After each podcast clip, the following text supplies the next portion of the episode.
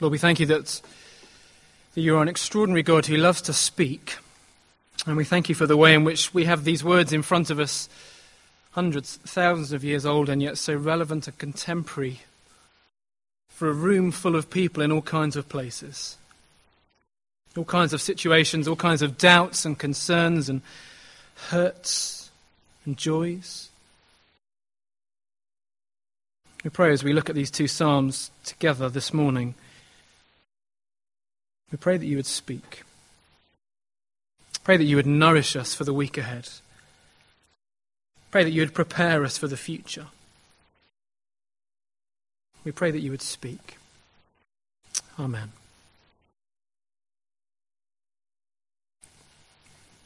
This, um, this was the week, among other things, where the actor Robin Williams committed suicide.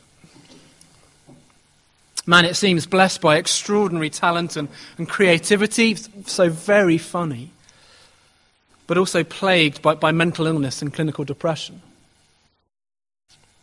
And, as he often can be, the comedian Russell Brand, a man himself who suffers from mental illness, wrote well in The Guardian the day after about Robin Williams.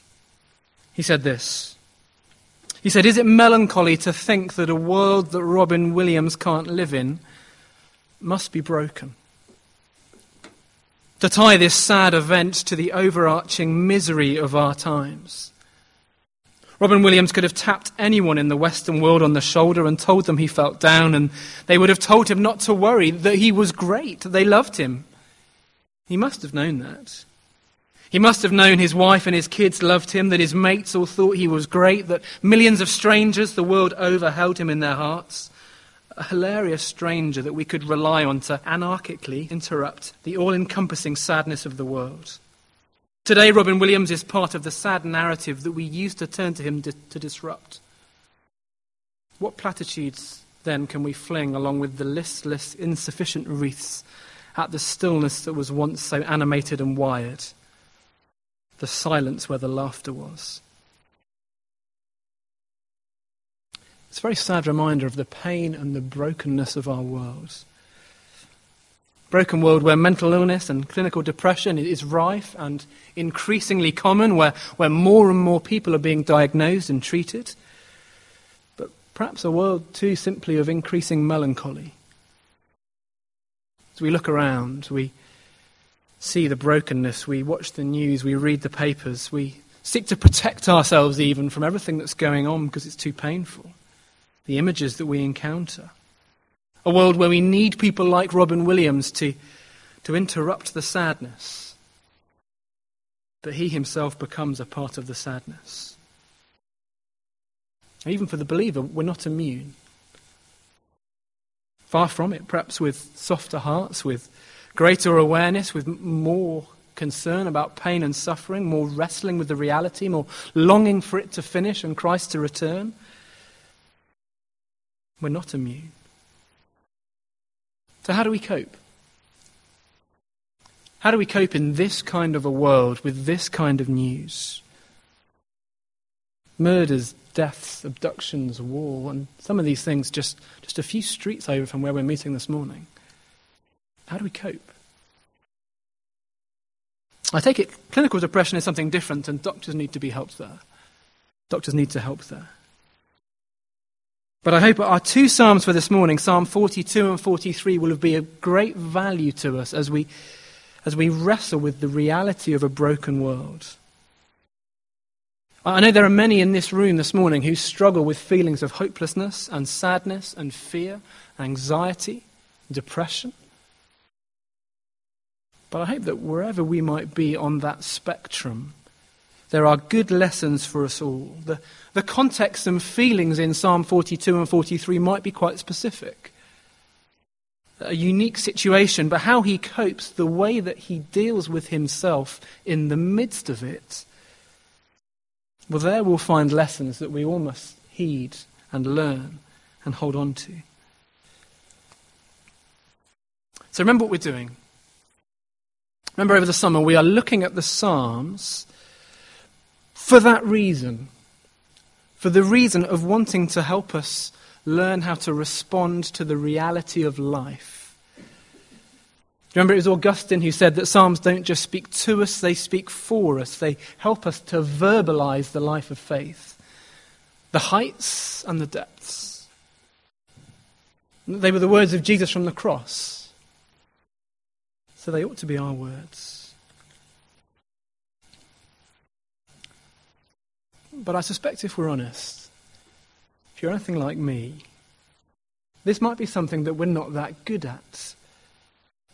Maybe it's being British. Many of us are here British. We've been thoroughly trained in the school of Stoicism. We've been taught to have stiff upper lips, that big boys don't cry.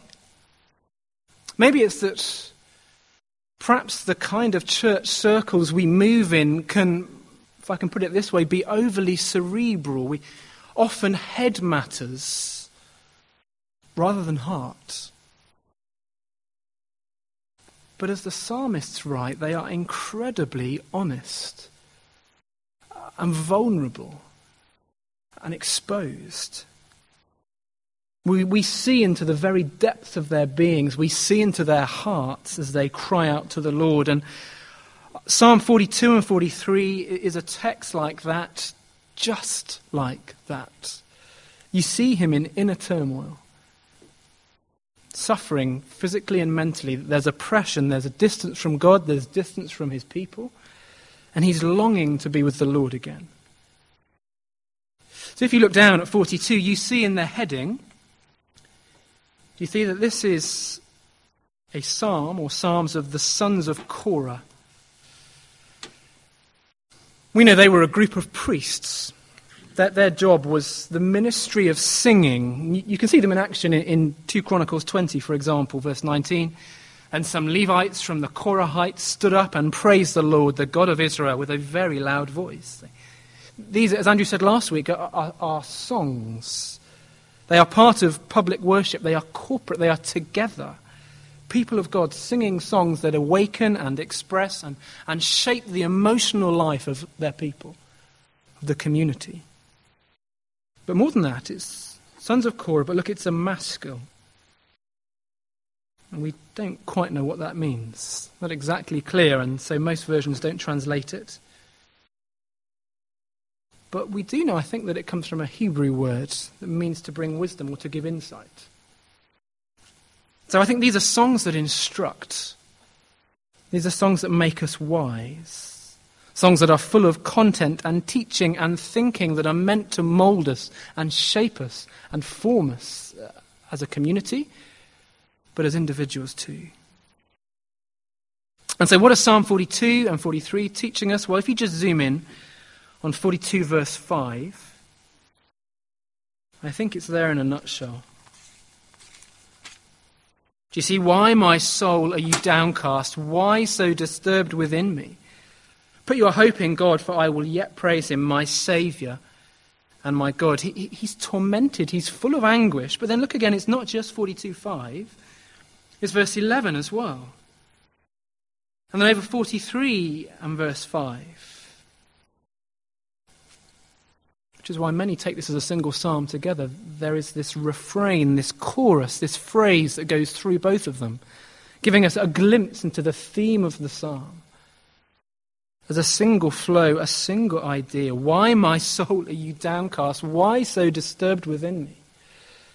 Put your hope in God, for I will yet praise him, my Saviour and my God.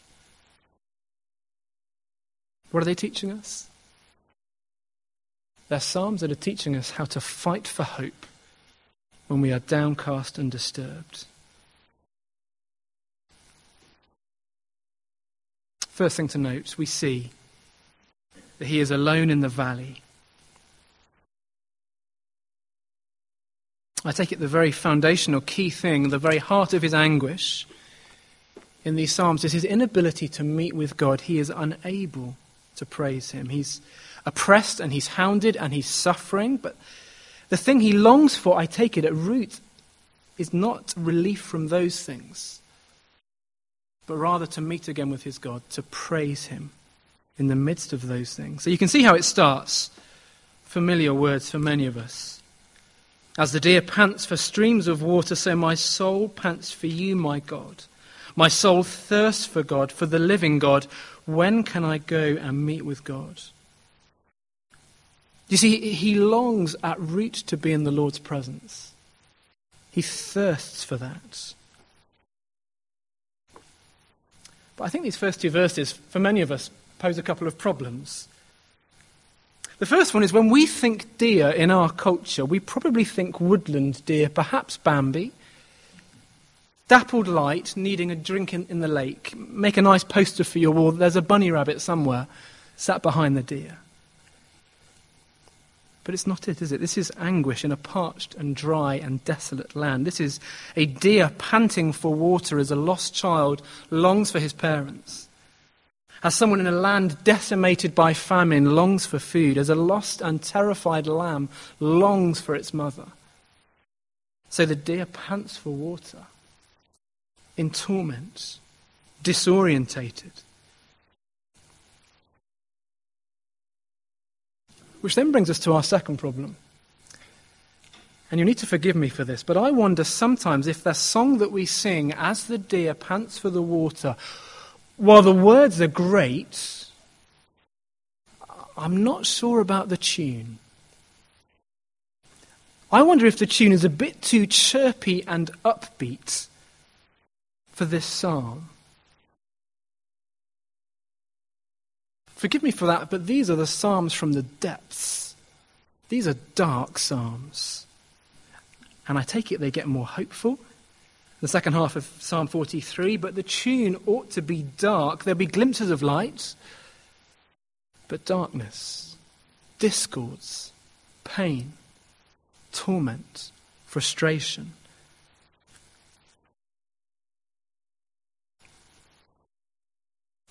And in the darkness and the, the, the torment, the psalmist is thirsting for God. Thirsting not to know about Him, but to know Him. Look at the pain. 42, verse 3 My tears have been my food day and night. There's weeping. There's a taste of salt in his mouth. There's tears that have streamed down his face, staining his skin. In verse 6 My soul is downcast within me. There's spiritual and mental anguish oppressing this guy. And physical affliction too. It seems 42 verse 10 My bones suffer mortal agony. I mean, we don't know what's brought him here. We don't know the situation. But as we've seen in previous Psalms, some of the pain comes from the relentless taunts of his enemies. There are a drumbeat that go through 42 and 43, so have a look at them with me.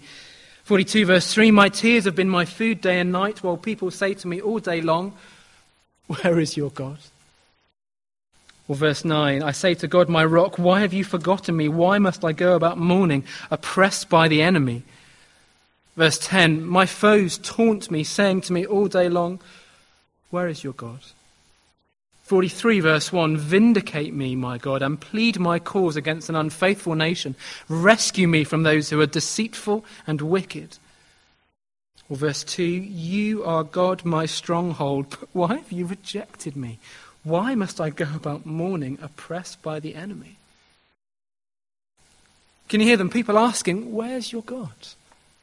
Taunting him, mocking him the unfaithful nation, the deceitful, the wicked, oppression from his enemies, the, the names tumble out of their mouths at him.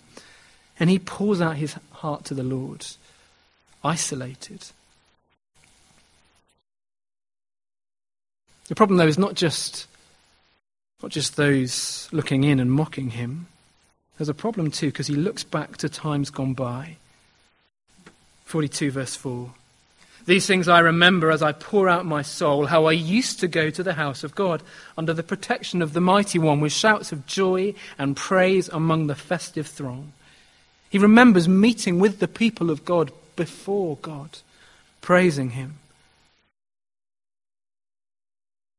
It's not quite parallel, of course, but, but do you miss church when you can't make it? Do you miss gathering together? It's striking. He looks back to time with God, but also to time with others joyfully praising with others as they gather together. He, he misses others. He misses the chance to do that at the temple, to worship corporately. It's an interesting thought in our overly individualistic culture that often plays down the importance of gathering, that plays down the importance of family, of organized religion, even.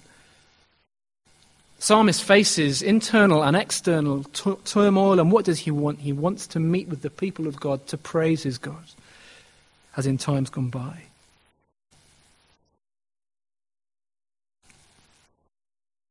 And we say, well, is God not there? Where is God? Is God not with him in the valley? Is he not with him in the darkness? Is he distant, removed, unconcerned? Where is his God? Well, his God is there. I have to say, I find 42, verse 7 and 8, completely extraordinary and hugely challenging. Deep calls to deep in the roar of your waterfalls. All your waves and breakers have swept over me. By day, the Lord directs his love. At night, his song is with me, a prayer to the God of my life. See the tension there? Do you see how the Lord is with him in the midst? Two ways. The first is that ultimately he sees this hardship coming from the Lord's hand. Isn't that extraordinary in verse 7? All your waterfalls, all your waves and breakers, not the waves and breakers, but your. He's almost drowning in them, but he affirms God's sovereign hand in the situation.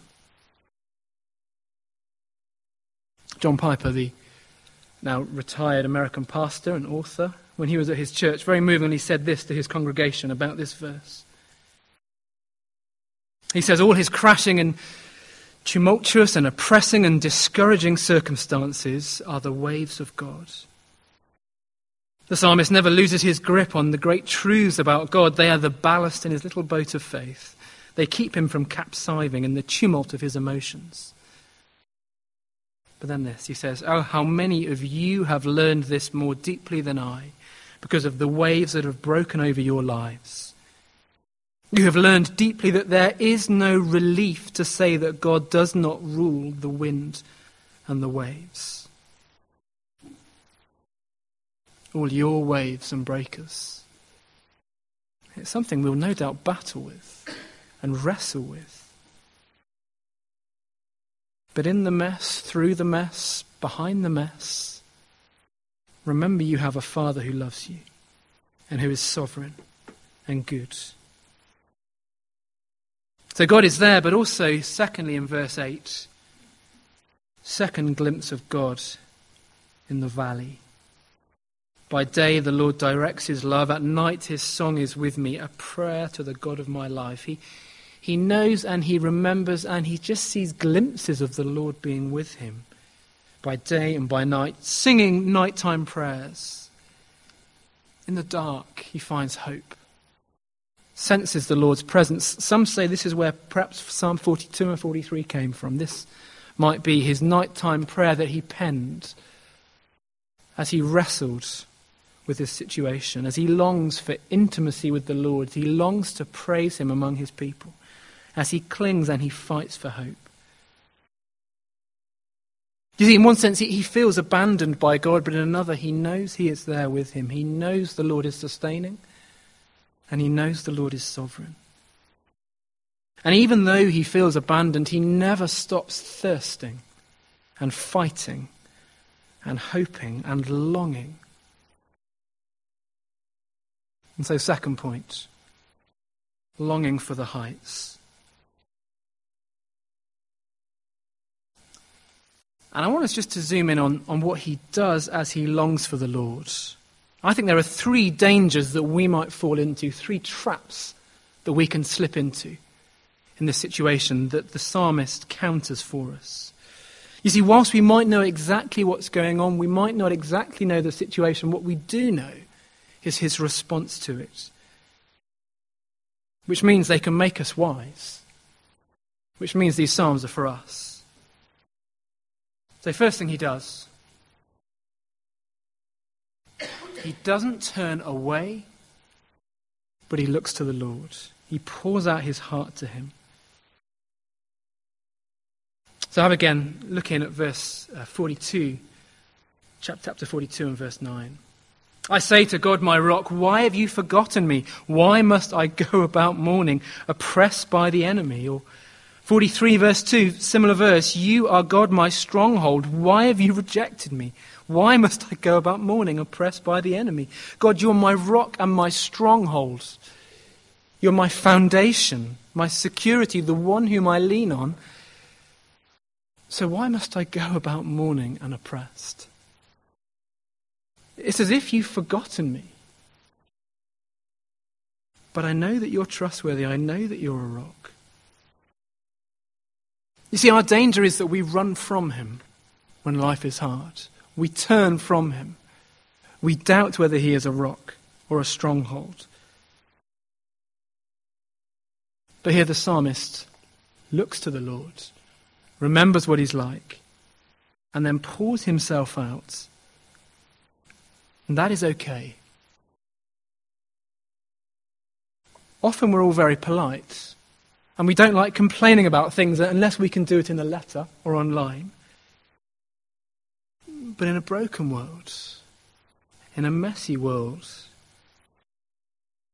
in the world of Psalm 42 and 43, where things go wrong and where people are in pain and there is suffering and hardship and anguish, come before your rock and your stronghold and pour out your heart to Him. But as you do that, take care. Take care that it's not just selfish moaning. Sometimes you meet people in life who are just bitter. They're bitter about everything, about their lot in life, about how the Lord has let them down in so many ways, about how, how it wasn't supposed to turn out like this. And they become stunted and stuck and, and turned in on themselves and unable to get past disappointments, unable to see God at work in them or through them. It isn't just the psalmist moaning. Do you remember what he wants? He wants to praise God. He wants to meet with him, to meet with his people, to, to be in his presence in the midst of the mess. They don't turn away, but look to God. Secondly, and this is really important. Don't believe what you're feeling, but talk to yourself. This is key. This is vital for a healthy believer. Dr. Martyn Lloyd-Jones wrote a famous book called Spiritual Depression based on Psalm 42. He says this. He said, This man's treatment in Psalm 42 was this. Instead of allowing this self to talk to him, he starts talking to himself why art thou cast down, O my soul? he asks. His soul had been depressing him, crushing him, so he stands up and says, Self, listen for a moment, and I will speak to you. He talks to himself, but it is messy we would be naive to expect instant effects, to a, a quick pep talk and everything's all right again. So we've already seen 42 verse 8, these nighttime prayers. I think it's the greatest declaration of, of praise in the psalm, but then what's that followed by? 42 verse 9. I say to God, my rock, why have you forgotten me? Why must I go about mourning, oppressed by the enemy? He's, here in these Psalms, there is no linear progression. There is no simple answer. As you work through the verses, it doesn't start bad and get better. It's not as simple as that. It's real. It's a story of muddle, a story of despair. And so, three times he talks to himself with the refrain, and we end on it too. That finally, there is no resolution, there is no happily ever after he ends up still talking to his soul. I think there are some, there's more colour in 43, there's a bit more hope. He seems to be on his way up out of the valley, but it's not neatly tied up. Because that is real life. We must learn to talk to ourselves. Another current writer, Paul Tripp, says this. He says, No one is more influential in your life than you are, because no one talks to you more than you do. No one is more influential in your life than you are, because no one talks to you more than you do. I think he's right. As the psalmist does, do you talk to yourself? In the midst of the mess in the frustration of life where you're feeling hopeless or despairing or condemned? Do you believe those things or talk to yourself, talk truth? And yet that comes as a jarring sound for some of us because we're not quite sure what to do with emotions. Our, our culture often talks and applauds being true to yourself. You must be true to yourself. You can't help who you are. And I can assure you from experience it's taught in primary schools, but here the psalmist talks to himself. He rebukes himself. He disciplines himself even and says, Have hope in God. His self is melancholy and hopeless. And so he's not being true to it because he knows he has hope in God, even if he doesn't feel it. On this side of the cross, what is our greatest ground for hope? It's Easter Sunday. It's the empty tomb. It's Jesus Christ crucified for our sins and triumphant over death and the first fruit of the new creation. So, the main thing we preach to ourselves when, when it feels hopeless is the gospel. We'll come here again next week, but Romans 8 helps us so helpfully in doing this. Listen, listen, self. If God is for you, who can be against you? Well, he who did not spare his own son, but gave him up for you, how will he not also with him graciously give you all things? Who shall bring any charge against you as God's elect? Self. Because it's God who justifies. Who is to condemn you? Self. Christ Jesus is the one who died and was raised and is at the right hand of God and who is interceding for you. Who shall separate you from the love of Christ? Self. No one. Nothing can. You're safe. We have the ultimate grounds for hope. We can be truly hopeful because we have seen Christ die and be raised again for his people. So learn to talk to yourself. Learn to rebuke yourself and discipline yourself. Do not always trust your feelings.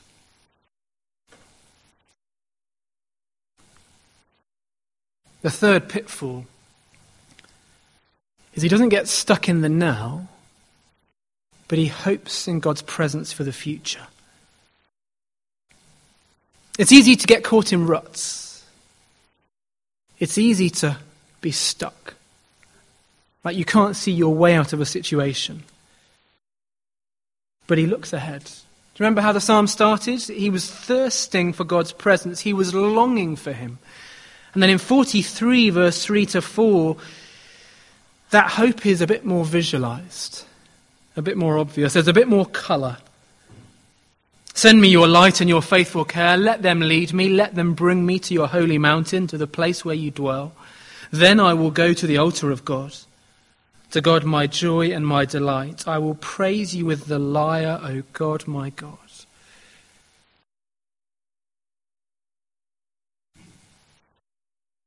Where do we see the face of God? Where do we go to meet with Him?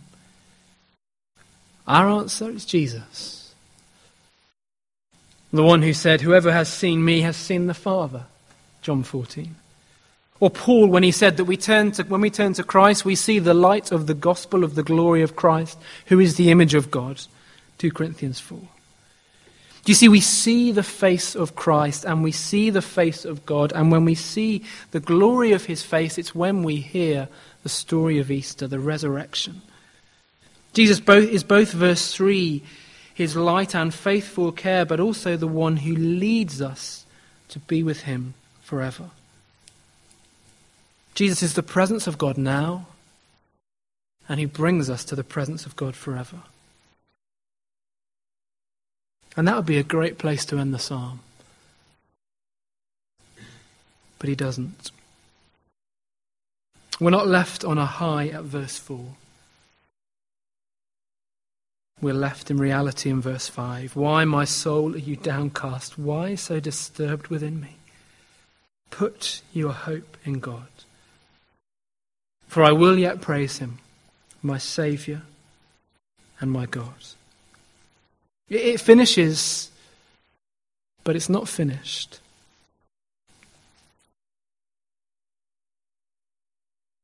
So when you're in the valley,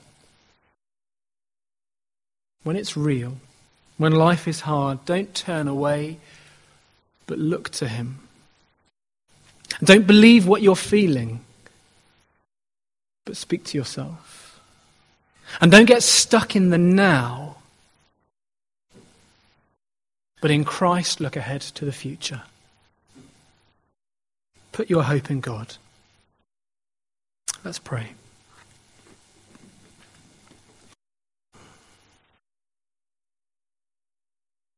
Lord, we thank you for these Psalms. Thank you that they speak for us. Thank you that you see the reality of our hearts. You know the brokenness of the world and the ways that we respond.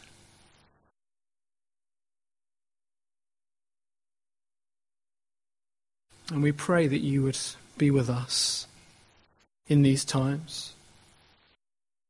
Might we look to you? Might we talk to ourselves? And might we have that hope? Thank you that you're with us in the hard times. Thank you that you are sovereign over them. Help us to trust you. Help us to keep trusting you. Thank you that we have a hope in Christ. Might we persevere in him. Amen.